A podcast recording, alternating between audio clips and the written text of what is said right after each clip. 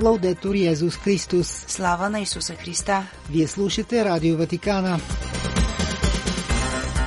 Можете да ни следите и на интернет сайта vaticannews.va.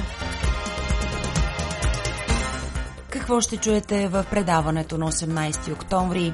Нека осъзнаем, че храната е дар от Бога приканва Папа Франциск в послание към Световният форум по храните, който се провежда в Рим. Да изграждаме мостове. В Фатима се провежда тридневна подготвителна среща за Световният младежки ден в Лисабон. Епископите на Белгия апелират за мир, диалог и пестене на енергия. Главите на църквите в Светата земя против преместването на британското посолство в Иерусалим.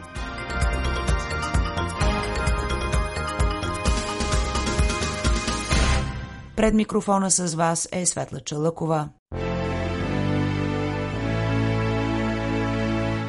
В настоящия период на взаимосвързани кризи, посланието на Христос, дори за невярващите, ни приканва не просто да даваме храна, а да даваме себе си в служба на другите, признавайки и гарантирайки централното място на човешката личност – приоритет, който може да бъде защитен само ако се върнем към вярата в братството и солидарността, които трябва да вдъхновяват отношенията между хората и между народите.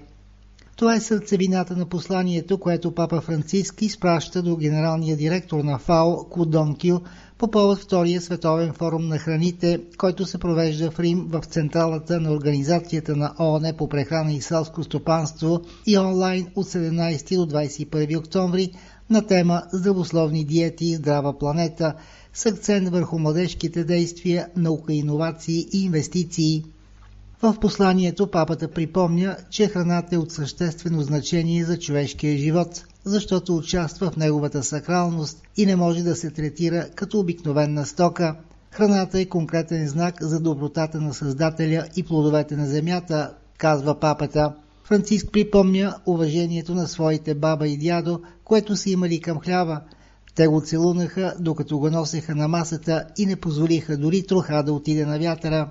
Самият Христос в Евхаристията, подчертава папата, направи себе си хляб, жив хляб за живота на света. Уважаването на храните и предоставянето им на първостепенно място, което имат в човешкия живот, обяснява папа Франциск, ще бъде възможно само ако не се интересуваме от тяхното производство, наличност и достъп, както и техническите мерки на търговията с селско-стопански продукти, а да разберем, че те са дар от Бога, на който ние сме просто управители. Както папата изтъкна в неотдавнашните си послания до ФАО, последното от които за Световния ден на прехраната на 14 октомври, Нашата първа грижа трябва да бъде насочена към човешкото същество, разглеждано в неговата цялост и отчитайки неговите реални нужди, по-специално тези на онези, които нямат основни средства за препитание за оцеляването си. Франциск завършва посланието, като поверява на Бог плодовете от тази среща да увеличат инициативите и решенията, насочени към принос за доброто и бъдещето на цялото човечество.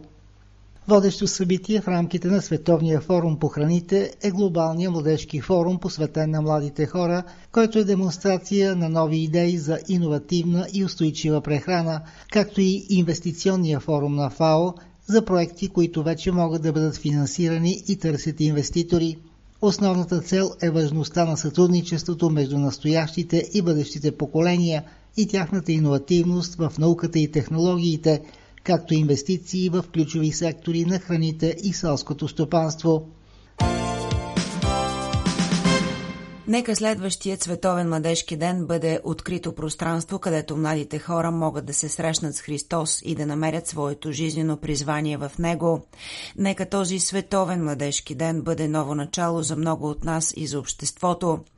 Това бе двойното пожелание на кардинал Кевин Фарел за Световният младежки ден, който след едногодишно отлагане поради световната пандемия от COVID ще се проведе в Лисабон от 1 до 6 август 2023 година. time. Кардиналът префект на ведомството за мирените семейството и живота откри на 17 октомври в Фатима международната подготвителна среща, която ще продължи до 19 октомври в португалският град, където се намира известното светилище на Дева Мария, дестинация за хиляди поклонници.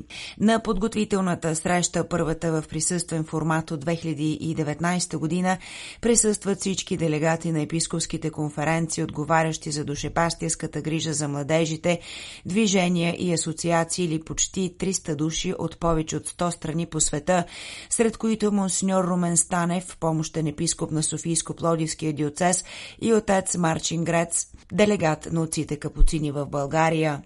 За Фарел това е специален повод, тъй като е първата среща лице в лице между делегатите на душепастирската грижа сред младежите, след като последната среща се проведе онлайн през ноември 2020 година поради ограниченията от COVID. Сега тук в Фатима истинската среща, опитът на една световна църква на път и общата молитва отново са възможни, каза кардиналът, увещавайки присъстващите, идващи от много различни нации и култури, да изграждат мостове помежду си, Нека направим от тази среща лице в лице знак за изграждане на мостове между нации и култури, каза той. Това са световните младежки дни от самото им създаване. Това послание никога не е старо и днес е много необходимо. Срещата, каза Фарел, е тази на една единствена универсална църква в движение, според желанието на папа Франциска за синодална църква, Кардиналът насърчи всички да се подготвят за Световният младежки ден в собствената им страна и в собственото им движение, оставяйки самите млади хора да бъдат главни действащи лица. Те ще имат големи креативни идеи как да се даде форма на поклонничеството на Световният младежки ден, каза той. Ръководителят на ведомството припомни и организационните и логистични усилия, които най-голямото младежко събитие в света винаги изисква. Те са необходими, но плодовете им са на друго ниво плодове, каза той, които често са скрити и малки, като мълчаливото слушане на Христовият призив за свещеническо служение и богопосветен живот, първите нежни проблясъци на бъдещ брак, апелите на нуждаещите се на творението, които потикват младите хора да станат и да действат. Това са всички движения, които идват от Христос, каза Фарел. Той завърши като призова да се създаде силна молитвена общност на това специално място, което е Фатима, и за отвореност през тези дни на подготвителна среща към вдъхновенията на Светия Дух – Дните на подготовка за Световният младежки ден се провеждат в пасторалния център Павел VI. Срещата се чете в нота, има за цел да повиши осведомеността за организирането на Световният младежки ден в Лисабон 2023, споделяйки културата и идентичността на страната, която ще бъде домакин на следващата световна среща на младите хора с папата.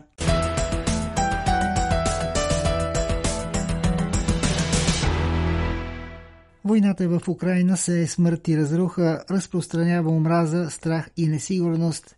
Призоваваме да се работи неуморно и със всички средства за началото на диалог. Всеки ден, в който само оръжията говорят, е пропилян ден. Това заявяват епископите на Белгия в декларация, като отправят призив за мир и за справяне с енергийната криза след конфликта на източната граница на Европа. В декларацията епископите припомнят как не само в Украина, вече толкова измъчена, но и на много други места бушуват конфликти, които разкъсват хората, като подчертават, че всеки има право на мир и сигурност. Жертвите на войната разчитат на конкретната солидарност на всеки от нас, се чете в декларацията. Отговорът, предложен от много хора на този призив, е фар на надежда – затова епископите насърчават и благодарят на онези, които събират помощи, даряват кръв, приемат бежанци. Молим всички да продължат това, което са предприели и така да противодействаме на безразличието или обесърчението. Хората в нужда заслужават цялото ни внимание. Но войната в Украина откри безпредседентна енергийна криза, Войната на източната граница на Европа, пишат епископите, също подчертава нашата зависимост от невъзобновяеми енергийни източници. Основни доставки като електричество и газ станаха недостъпни за мнозина. Правителствата опитват различни мерки за смягчаване на бедствието. От тук и втория призив на белгийските епископи – Нека се опитаме да пестим енергия колкото е възможно повече от дома, на работното място и навсякъде, където се срещаме – Приканваме отговорните за църковните блага и църковните дейности да обърнат особено внимание на това. Един градус по-малко вече прави голяма разлика. Според белгийските епископи, преходът към устойчива енергия също става все по-неотложен. Нека обединим усилията си за този фундаментален преход, призовават те, като уверяват, че като местна църква ще засилят вече предприятите мерки – епархийните служби за цялостна екология и други органи, вътрешни или външни на църквата, ще ни помогнат със своите съвети и действия. Катастрофалните последици от войната в Украина тласкат света към световна криза. Нашият евангелски избор за най-бедните трябва да ни накара да бъдем особено бдителни, предупреждават накрая епископите. Неравенствата се увеличават и най-бедните са изправени пред нарастващи трудности – Нека бъдем близо до тях, както чрез конкретни жестове на солидарност, така и структурно. Общото благо не може да бъде подчинено на чисто економически интереси. Войната в Украина и проистичащите от нея кризи ни засягат по особен начин, завършват епископите. Повече от всякога те ни карат да се замислим и ни напомнят за нашите отговорности – Цялостният и единен хуманизъм, предложен от социалното учение на църквата, е единствената гаранция за истинско и трайно бъдеще.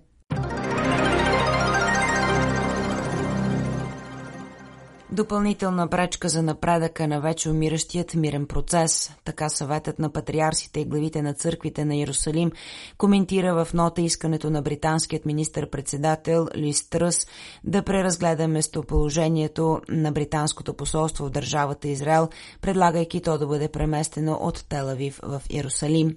Вместо да се ангажират ценни правителствени ресурси за такова контрпродуктивно усилие, се казва в нотата на църковните водачи, ние насърчаваме насърчаваме министър-председателят и британското правителство да отвоят дипломатическите си усилия, за да улеснят подновяването на преговорите между Израел и палестинската власт, за да продължат напред с мирната инициатива, всичко в съответствие с международното право и съответните резолюции на ООН.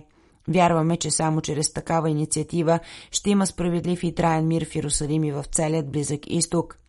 В своето изявление патриарсите и главите на църквите в Иерусалим, сред които гръцкият православен патриарх Теофил III, латинският патриарх Пьер Батиста Пицабал и костодът на Светата земя, отец Франческо Патон, припомнят, че Иерусалим от дълго време е призната от международната общност, включително от Обединеното кралство, за град със специален статут – насочен към защитата на свободата на религията, свещеният характер на свещеният град и уважението и свободата на достъп до неговите свети места. Освен това, религиозните водачи изтъкват, че религиозното статукво, което преобладава в Иерусалим, е от съществено значение за запазване на хармонията на нашия свещен град и добрите отношения между религиозните общности по света. Имплицитно в признаването на това статукво, обясняват те, е горе споменатият корпус сепаратум, който повечето правителства по света са приложили, като са се въздържали да разположат своите посолства в Иерусалим, докато не бъде постигнато окончателно споразумение относно статута на свещеният град – Планираното преместване на британското посолство в Иерусалим би подкопало сериозно този ключов принцип на корпус сепаратум и политическите преговори, които той се стреми да води. От тук и последната покана към министър-председателят и британското правителство да подновят дипломатическите усилия за улесняване на подновяването на преговорите между Израел и палестинската власт, за да се продължи напред с мирната инициатива, всичко в съответствие с международното право и съответните ООН резолюции. Към днешна дата, сред големите държави само САЩ са преместили посолството в Иерусалим след решението, взето през 2018 година от тогавашният президент Доналд Тръмп и никога не отменено от Джо Байден. Слава на Исуса Христа! Лаудетур Йезус Христос!